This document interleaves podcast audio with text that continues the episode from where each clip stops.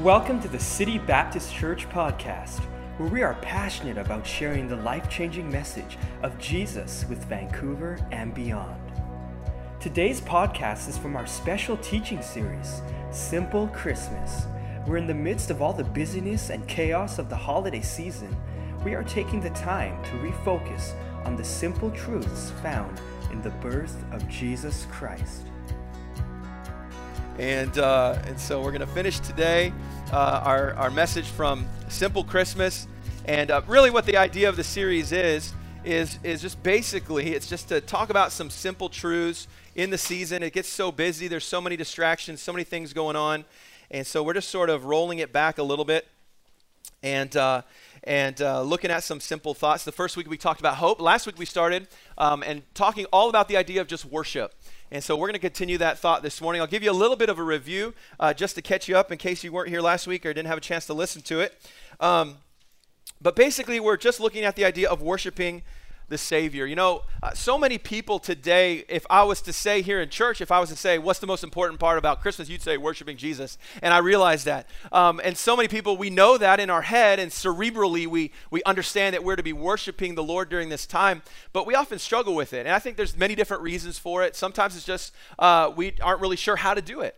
Maybe no one's ever taught you how or what does it look like to really worship the Lord. And so last week we started a, a bit of a journey uh, in our message to see and know what it looks like to actually worship Jesus Christ. And I want to begin again by just giving you the simple definitions that we looked at last week. And the idea of worship comes from uh, originally from the uh, a compound word of worth and ship, meaning a vessel of great value. It's something that we give uh, value to. By a, a, larger definition, is reverence offered a divine being or supernatural power, an act of expressing such reverence. That's really how we understand it today and know it today. But the whole idea about worship is this giving worth to Jesus Christ. Giving him worth, putting him at a, at a higher place in our lives, putting him in a place where he should be, right? Not something that we pull out and dust off, you know, on the weekend, uh, but putting Jesus Christ at the forefront of our lives, the forefront of our minds, giving him worth. And so that's what uh, we're talking about. And, and we're following the story of the wise men, the Magi, in Matthew chapter number two. And that's what we're talking about. We're, we're looking at uh, these men and how they were led on a supernatural journey. You cannot deny the fact that God led those dudes all the way to Jerusalem and ultimately to Bethlehem in a supernatural way they had such limited information. Like we talked about last week, they possibly had some prophecies of a guy by the name of Balaam. We see in the Old Testament, Numbers chapter 24. And then they would have maybe cross referenced that with some of the things that Daniel would have referenced in his prophecies. And combining those two together, they would have figured out that something was going to take place. something was going to happen. There was going to be a star that they should look for. And so these men, these wise men who, who knew a lot of things, saw the star. And so they headed off in a journey. And what we see in their journey is six different thoughts on worship. So, how many of you remember all three points from last week? All right, one person. Okay, so I'll just tell you again, real quick here. We'll give you a quick review, and that's great. So, the first thing that we saw in Matthew chapter 2, in uh, verse number 1, it says, Now when Jesus was born in Bethlehem of Judea in the days of Herod the king, it says, Behold, there came wise men from the east to Jerusalem. Point number one we looked at last week is that if we're going to worship God, it has to start with a sincere heart. Now, these men, uh, when they had this information, the one thing that we see in here is that they put great effort to get to Jerusalem. It was a, it was a huge trip for them. If they came from Babylon, which is what most people believe uh, where they came from, I mean, this is not an insignificant journey. This is a big deal. It would have cost a lot of money, it would have taken a lot of time. We're talking a year, year and a half after Jesus was actually born. And they went to great effort, and no one goes to great effort without great sincerity. And that's what we see here is that if we're going to truly worship the Lord, then there has to be an element of our heart uh, that is sincere enough to drive us to pursue Him in this area of worship, of giving Him worth. And so we looked at that, and obviously we unpacked it quite a bit more last week. You can listen to the recording, it's on, on the website. Um, but we need to start with a sincere heart. And then the next thing we saw was that you need to maintain an expectant spirit. I love verse number two where when they got to Jerusalem, now they went to Jerusalem, right, because they knew a king was going to be born. They knew that uh, it was going to be in Israel. Uh, Daniel had mentioned the, the city of Jerusalem. Uh, they did not have the prophecies of Micah, and so they wouldn't have known to look for Bethlehem specifically. And so they think, okay, a king's going to be born. There's a star in that direction. It's got to be Jerusalem. So they go to Jerusalem. And guess what? They go to the king. And what I, I love what they say when they get there is they're like, hey, where is the king of the Jews? That's what they say. They're just like, where is he? We've come to worship him. The point I, I wanted us to see last week is that we need to have an expectant spirit for something. You know, when it comes to our time here at church, do, are you expectant? Are you expecting God to be here? Are you expecting God to work? When you open up your, your Bible in your personal devotions, do you just sort of put it down and be like, okay, what's my schedule for today? Or do you come to it saying, man, Lord, you're going to you're going to show up today. You're going to teach me something. You're going to show me something. It's such a great mind shift uh, to have uh, as believers that when we come to church and we come to our personal time where we're like, okay, I expect God to teach me something. I expect God to show up. And that's what we see. They come and they say, hey, where is he? We know he's around here somewhere. Show us. Where's he at? Where are you hiding him? Where is this king? Because we have come to worship him. The other thing we saw in, in the passage, if you go down through verse 3 and 4 and 5 and 6, uh, we see different attitudes when it comes to worship. We, we see that these guys, uh, the wise men, they had an expectant attitude. They're like, okay, you know, God's going to teach me something. But then we see Herod resist it. Now, he had a resistant attitude. And then we saw the priests and scribes, remember? When uh, Herod, he said to the scribes, hey, guys, come here and tell me, what are these guys talking about? The, the priests and the scribes, I, I just, it, to me, let's read it. Okay, let's read it. This is just, again, I just get so mind boggled when I read it. Look, look at verse 4. It says, When he had gathered all the chief priests and scribes, this is King Herod, of the people together, he demanded of them where Christ should be born. So they said, Where is this king of the Jews? Where is the Messiah? Where's the Christ? And, uh, and then Herod says, Get some priests and scribes over here. Hey, where is he supposed to be born? And look what they say. And they said unto him, In Bethlehem of Judea, for thus it is written by the prophet. And thou, Bethlehem, they're quoting Micah 5 2 in the land of Judah, uh, art not uh, the least among the princes of Judah, for out of thee shall come a governor that shall rule my people Israel. Okay, here's what I want you to get. These guys knew. They knew. You would think, right, that if, if people from the east came and they traveled all this way and they said, We saw a star and we know that a king is to be born and we are here to worship him, you would have think they said, Oh, yeah, you're here now, but I'm going to get there first because I know where he is. You know, and like taking off, you know, on a donkey full speed, like, Come on, we're going to Bethlehem to see that he had been born. But they're just like, Oh, yeah, he's going to be born in Bethlehem. They didn't, they didn't even go. They didn't even care. To me, they were indifferent to this idea of worship. And that's what happens sometimes when it comes to this idea of worship. We are either expectant, resistant, or we're indifferent towards it. And so often, the longer we are as Christians, it, the easier it gets to become indifferent to worship, to become indifferent to lifting up Jesus Christ, indifferent to the things that God is trying to show us in our lives. And so we've got to have that expectant spirit. And so that was point number uh, two that we saw. And uh, I wasn't planning to preach this much on those first two, okay? Let's keep moving here. Number three, we looked at we need to choose to express joy. And so uh, in the following verse there in 9 and 10, the men, uh, as they headed towards Bethlehem, as they headed out of Jerusalem, the star that they had been following, apparently it had, it had disappeared or was not there anymore, but it appeared again. And when that sign from God appeared again, it says that they went on their way, and it says that they rejoiced with exceeding great joy. That's the idea of something that's overflowing, something that's visible. They were visibly joyful over what God was doing. And so, for us as Christians, when it comes to our worship, there's going to be times in our worship where we can express joy. And guess what? It's totally okay.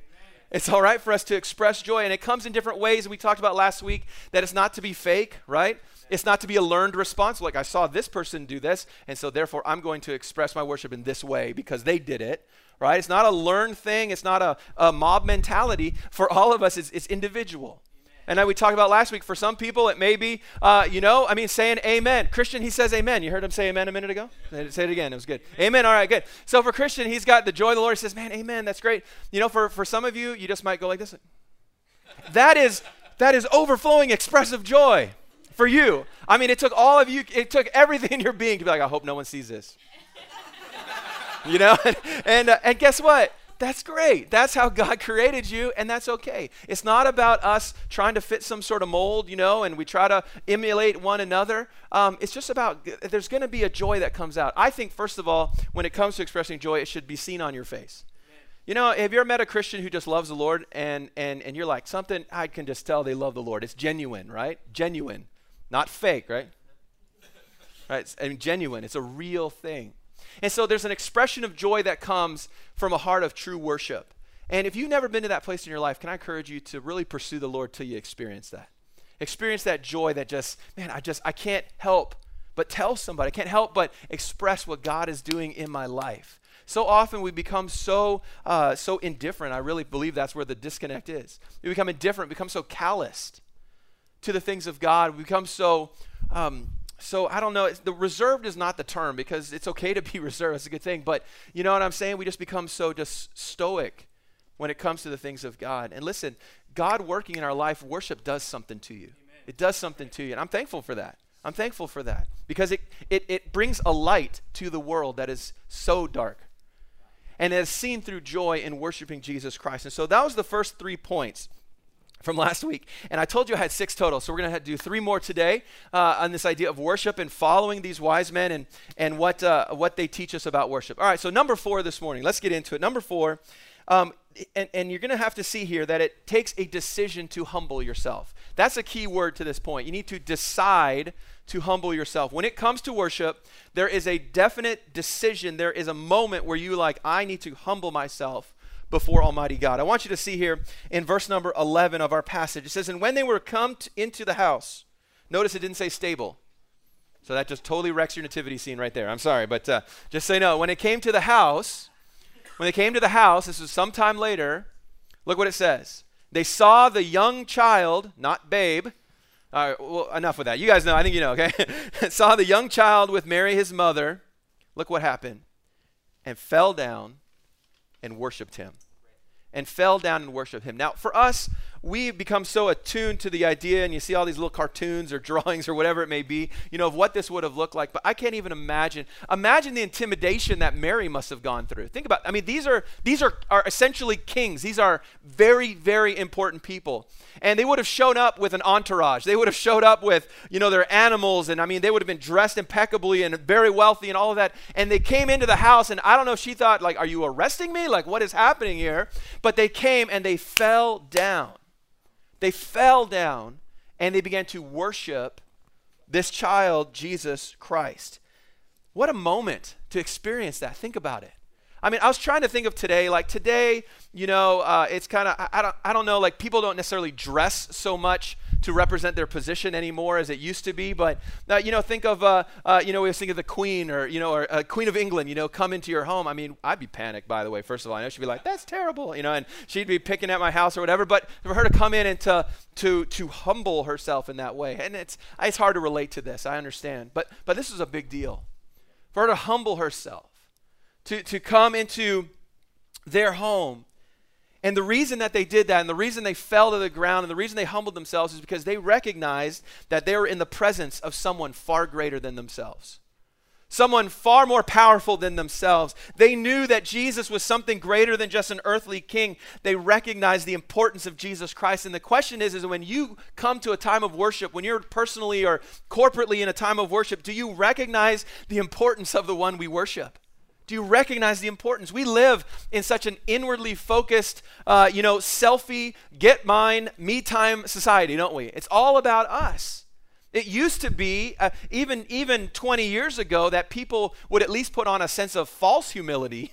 But today it is, it's all about us. Everything's about us. Everything's about me. Everything you watch on television is all about that person. And you watch reality shows, you know, it's, oh, I want to see someone determined, you know, and it's super selfish. That stuff drives me crazy, by the way. But, you know, you see this and people lift up uh, someone who's mean or who bullies other people, and it's all about them, all about them. That's the society we're in. But we got to recognize there's someone far, far, far, far, far greater greater than us, far greater than us.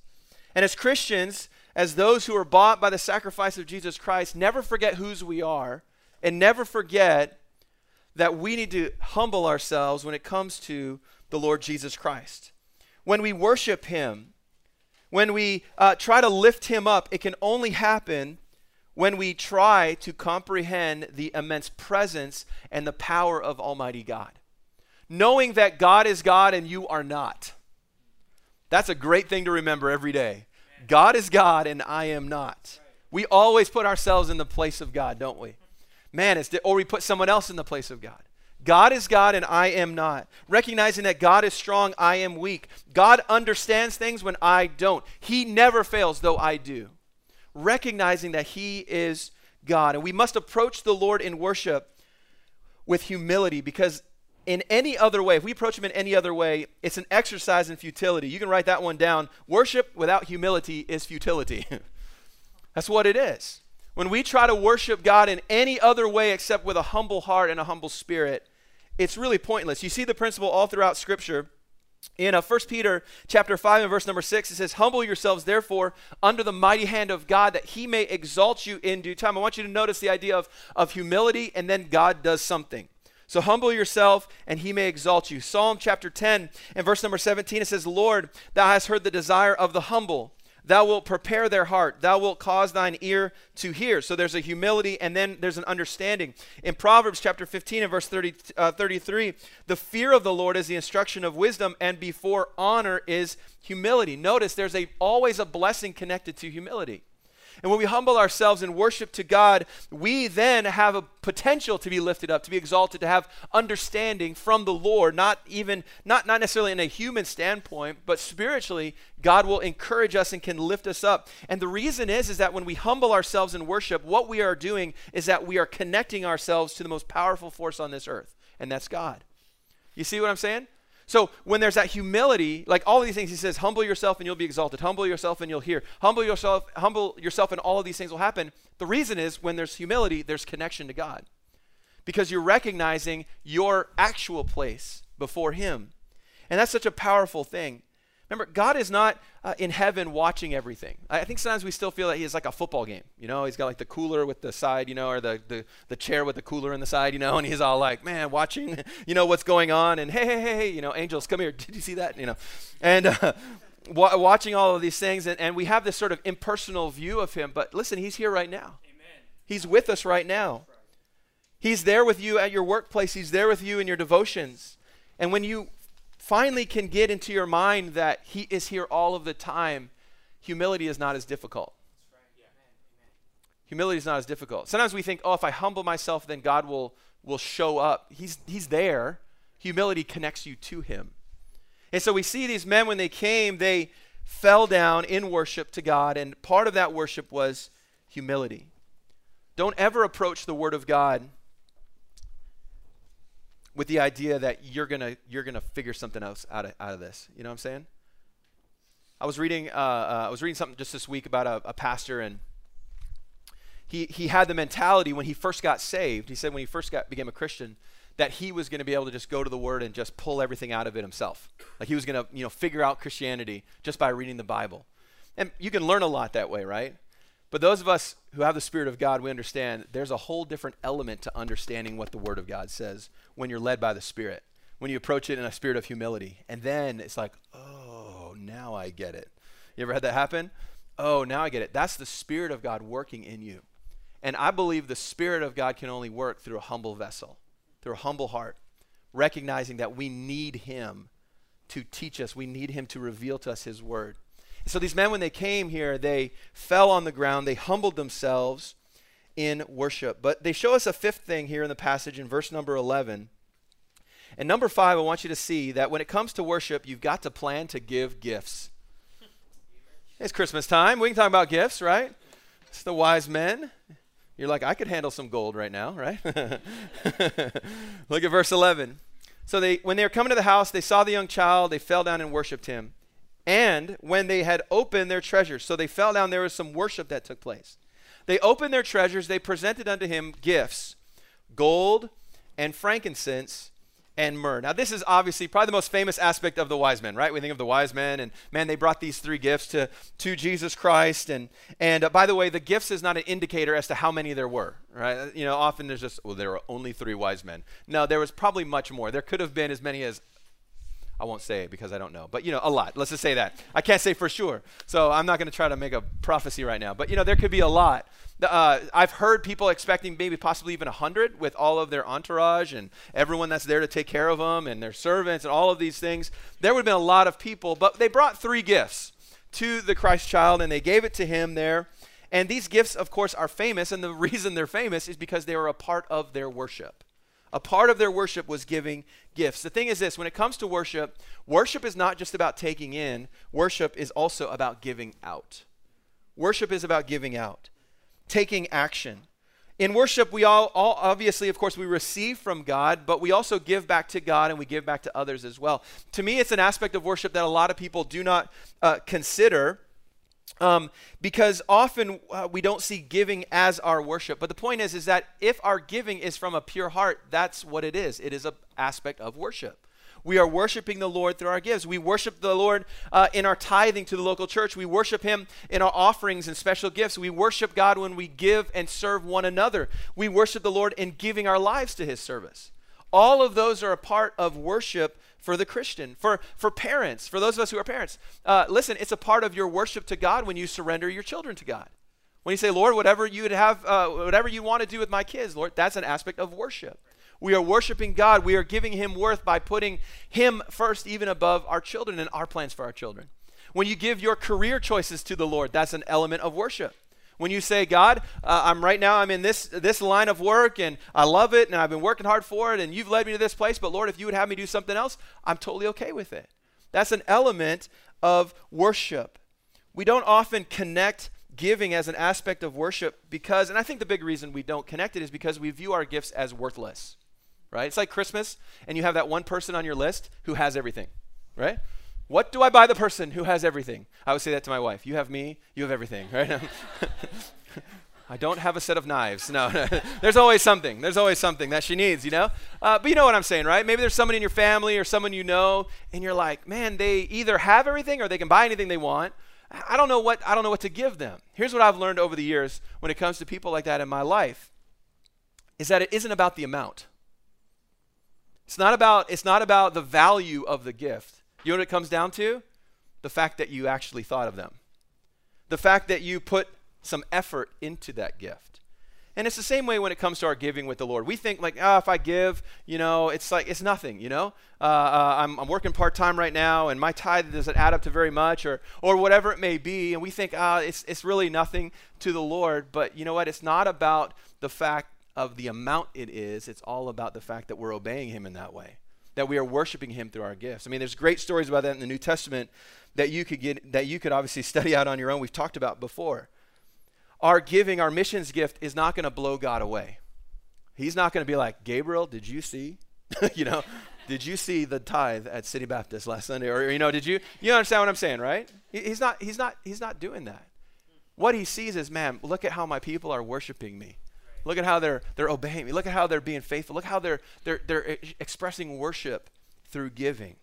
These wise men worship Jesus through their gifts. Now, it's interesting the gifts they chose. I want to give you just a quick thing because each of these gifts was sort of a, a, foreshadow of what was to come. So, the gold, right? They gave him gold. To us, that represents uh, that it was a gift for kings because Jesus is the King of Kings. And that's a very high end gift. I've never had anyone give me gold before, I don't think. I would prefer like a bar, you know, but uh, rather than a necklace or something. But, but I mean, that's a pretty cool gift, right? Gold but it represents kings. It represents uh, uh, it represents the fact that Jesus uh, is ultimately the king. And then they gave frankincense. Frankincense represents Jesus Christ as our high priest. It, the, it, frankincense was something that was often um, that was used uh, during the sacrifices. It was a perfume, of course, in the picture there of it going up to Christ and being a sweet uh, smell in, in, uh, in God the Father's uh, nose and all of those things. And, and it represents to us the fact that Jesus is our priest. He's the bridge builder between us and God. He is the one that allows us to connect to God the Father through Him. He's our stand in for our sin before God. And that's what the frankincense represents. And then the myrrh recognized Jesus Christ as the Savior recognized him as the Savior. It was a spice for embalming bodies. What a weird gift for a child. You know, it's like it's like, oh, you're, you're turning two. Oh, I got you a custom coffin. You know, seriously, that's kind of what it's like. And that's what they were doing. They brought us something that was used in embalming in death, and that to us, of course, is a picture of his death to come. The fact that he was born to die. He was born to die for us. He came to give his life for us. And these men expressed their worship to God through their giving, recognizing in Christ what he has done for us. Worship always includes a gift in some way. Well, I want to show you lastly this morning our sixth one when it comes to worship, and that is worship should always follow with an obedient response. Amen. It should follow with an obedient response. Look at verse number 12. So they were there, they worshiped him in verse number 11. They gave him the gifts gold, frankincense, and myrrh. And being warned of God in a dream that they should not return to Herod, they departed into their own country another way. So remember, Herod at the very beginning had said to them, Go and find this child, this king of the Jews, and then come back and tell me where he is so I can come and worship him. Remember that? With a sword, you know, like come and he was going to take care of him. He was a murderer. That guy, I mean, that guy was a, a, a he was a he was a bad dude. And it says here that God came to them and warned them. He says, "Do not go back to Herod." And so, guess what? They ended up changing their mind, changing their direction, and they went home in a completely different way. God came and spoke to these men and he warned them, and so they obeyed and they left in another way. Here's the thing obedience is a form of worship as well. We give worship to God through our obedience of Him and of His Word. Because of their worship, because of uh, Him coming to them, and because of their obedience, then their plan was changed. That's, that's so often how God works in our lives. When we give worth to Him, when we worship Him and put Him above all else, He often changes the directions of our lives. He often changes the, the path that we are in. He often uh, makes a, a different path available to us that we never even thought was an option and we never maybe even considered. And when we obey God, He teaches, it happens all the time in church services. I'll just give you a quick couple of illustrations. You ever come to church before? Totally selfish. Be honest. Every head bowed, every eye closed. No.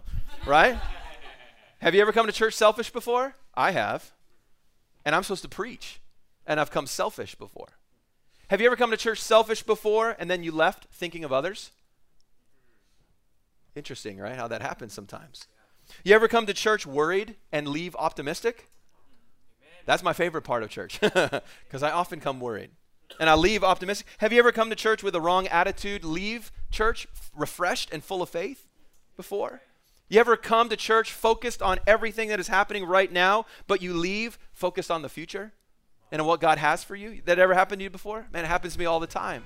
Guess what? That's a change that takes place because of our worship. That's a change that takes place because of my obedience to God and to His Word and seeing what He's trying to teach us. That's what happens when we worship. We hope today's message was a help to your relationship with God. To stay connected with us, you can like us on Facebook or give us a follow on Instagram at Van City Baptist. Our prayer is that God will continue to do a unique work as you pursue His will for your life.